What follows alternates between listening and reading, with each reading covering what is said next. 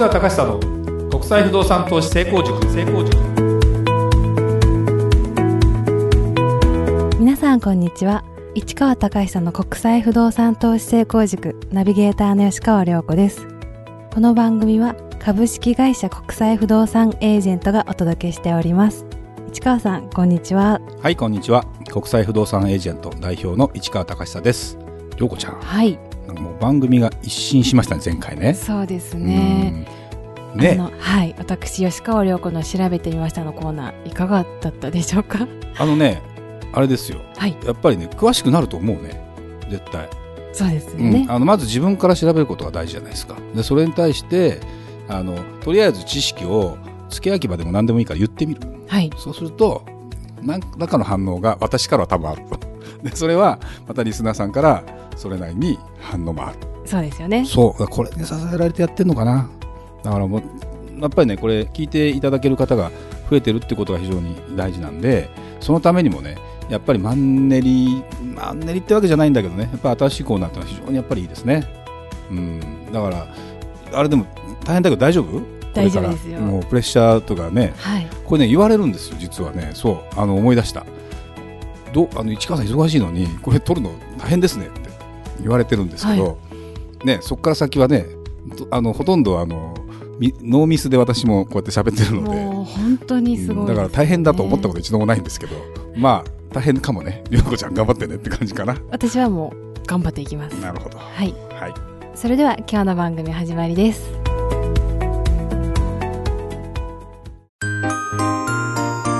Q&A コーナーそれではリスナー様からの質問に答えるコーナーです。早速今日の質問をご紹介しましょう。海外不動産を買うと節税ができるのは本当ですかという質問ですね、えー私の友人が最近ハワイの不動産を買ったと聞きました。節税もできるからいいよと言ってましたが本当ですか？何がどう節税になるのか市川さん教えてくださいというご質問をいただいております。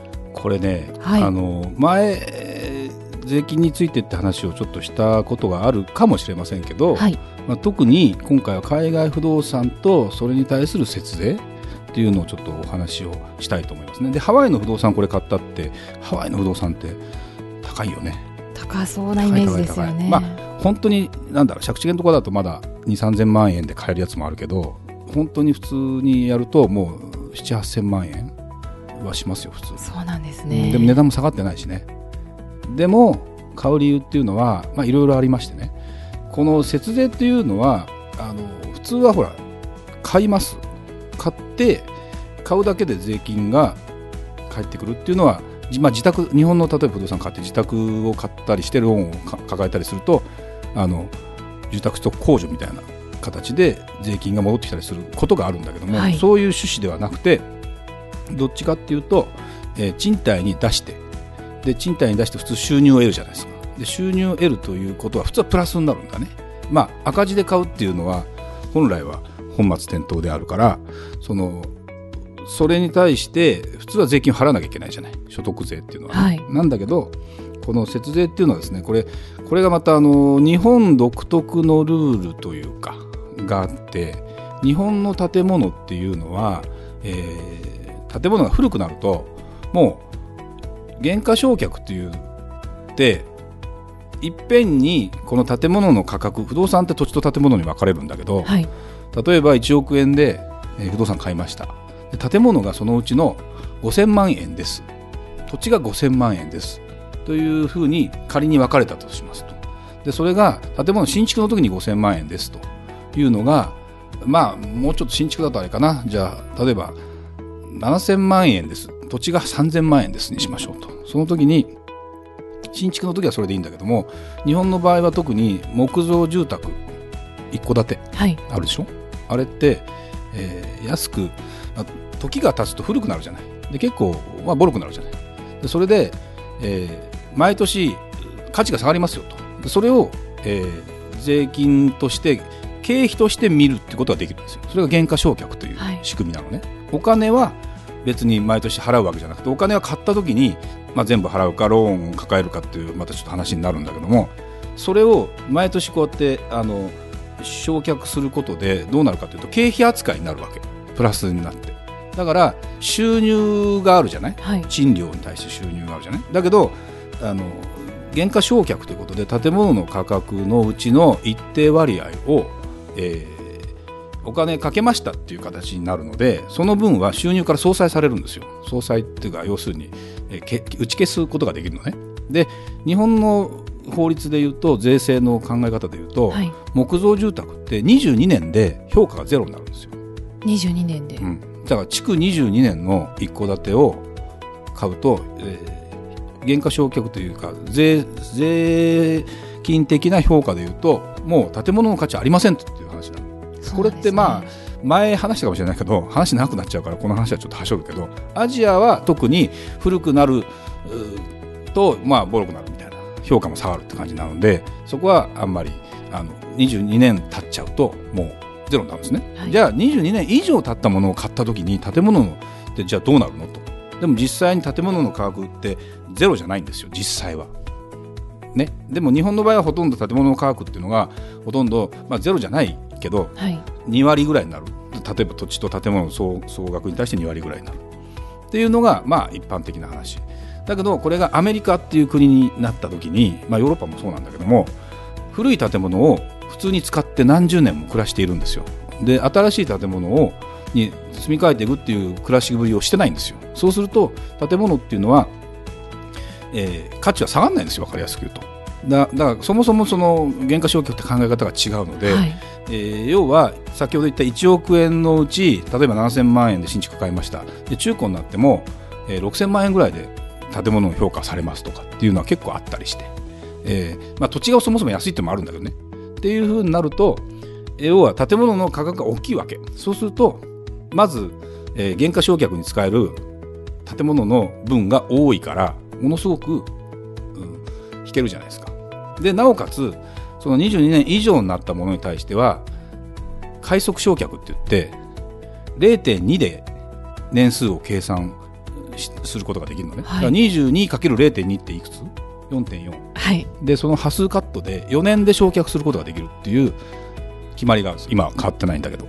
でそうすると4年間で償却できるってことは先ほど言ったように建物が例えば6000万だとします、ね、それを4年間で償却できるとで1年間で4分の1償却できるんですよ、はい。で1500万円償却できるんですよ。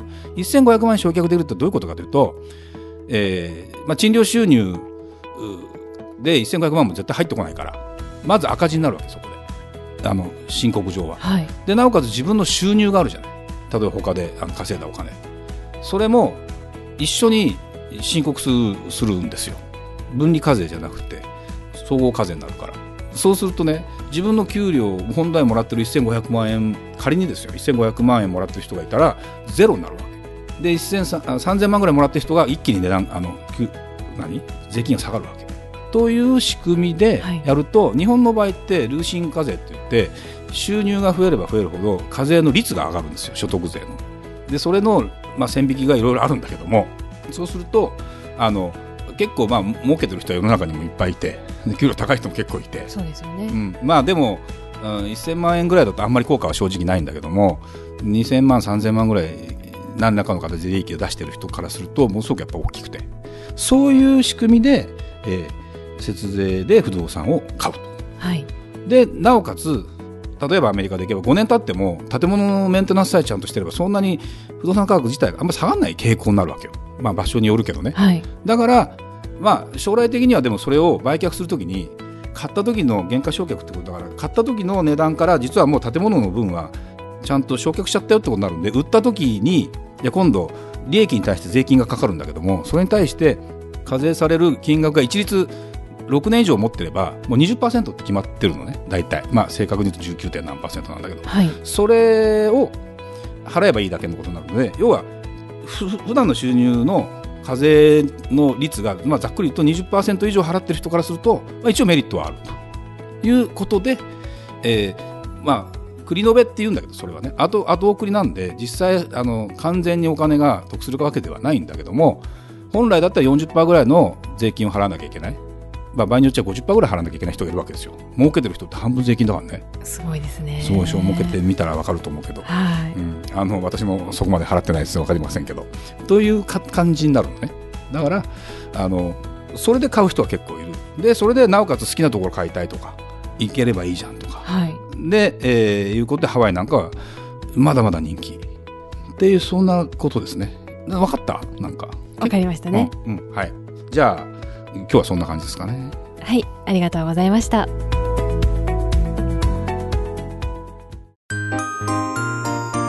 吉川亮子の調べてみました。吉川亮子の調べてみましたのコーナーです。このコーナーは私ナビゲーターの吉川亮子が不動産や海外に関することをいろいろ調べて皆さんにプチ情報としてご紹介できたらいいなと思って新設したコーナーです。今日が2回目となります。さて今日は前回に引き続きハワイ州についてです。前回はハワイ州に属している島々のこと、ハワイ州の公式言語、人口などについてのお話をしました。2回目の今回はまず日本との時差についてです。ハワイと日本の時差は日本時間からマイナス19時間するとハワイの時間になります。日本がお昼の12時だったらハワイは前の日の夕方5時という計算になりますね。えー電話で現地とやり取りするときなどは大変なんでしょうか？市川さんいかがですか？これね本当に大変なんですよ。あのこれあの日本がお昼の12時でしょ？でハワイは夕方の5時なんですよ。はい。で要するに東にあるからハワイって日本よりも。はい。基本的に進んでる先に行くんですよ時間って。先なの。なんだけど途中に日付変更線っていうのがあってはい。1日戻りますよってことになる。だから 5, 5なんだけど19時間って24から5を引けば19になるっていうそういうまあちょっとねことなのね。なるほど。で そうすると夕方の5時じゃない、はい。でこっちが、えーえーお昼でしょ、まあお昼に5時だったら全然いいんだけど日本の6時だったら向こう夜中のもうね、えー11時とかになるじゃない？そうするとあこの時間までにしか多分もう稼働しないなってことを常に頭に入れてなきゃいけなくて今度ヨーロッパになると今度逆じゃない？はい。遅くなるじゃない？向こうが。そうですよね。だから日本が夕方になると向こうがやっと朝になるんですよ。ドイツとか今一緒にやってるけど。そうするとあこの人は今頃ちゃんとメールが始まるなとかっていうと結局ねあのいいついつ休めるのみたいな話になるそうね。そうそうそうでももうしょうがない。これは仕事だからね僕は。でもそんな感じですよ時差って。電話するのも大変だしメールが返ってくる時間とかまあ今メールとかあるからね。はい。あのほっといて帰ってくるの待っておけばいいからあの電話かかってくるのは大変ですよ。向こう知らないで。あ夜中にかかってきた。りあるある。アメリカの本土に行くと今度12時間ぐらい違うから真逆になるじゃない。向こうが昼間だと思ってかけたら真真夜中寝てたりするとえー、みたいなのあるけど、まあ、これもしょうがない。あそれもちゃんと出て出ない出ない。寝てれば出ないし ね出ちゃね出ちゃうともう23時間寝れなくなるからこれまたまあでも時差ボケでふんふんみたいな感じになるかな。はい、えー続きましてえハワイまで飛行機でかかる時間は日本からハワイは約6.5時間から7時間ほどでえハワイから日本へ戻るときは向かい風の影響で約8時間ほどだそうですね。え飛行機の大きさとかによっても時間の差とかはあるんでしょうか？あのねあのそもそもね、えー飛行機って、はい。えーい燃料積むじゃない燃料。はい。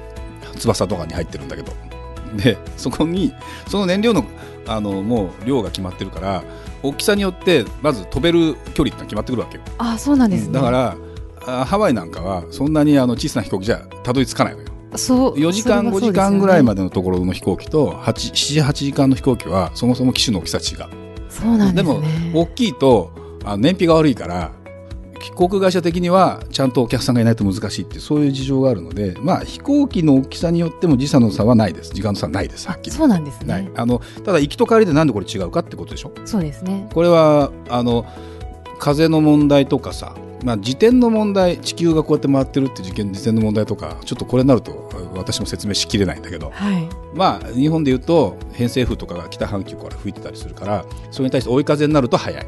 向かい風になると遅い。遅い、すごいですね、でまあでも涼子ちゃんこうやってやるとだんだん興味が湧くもんね。そうですね、うん。あとあの飛行機に長時間乗る場合に気をつけなきゃいけないこととかって何かありますか？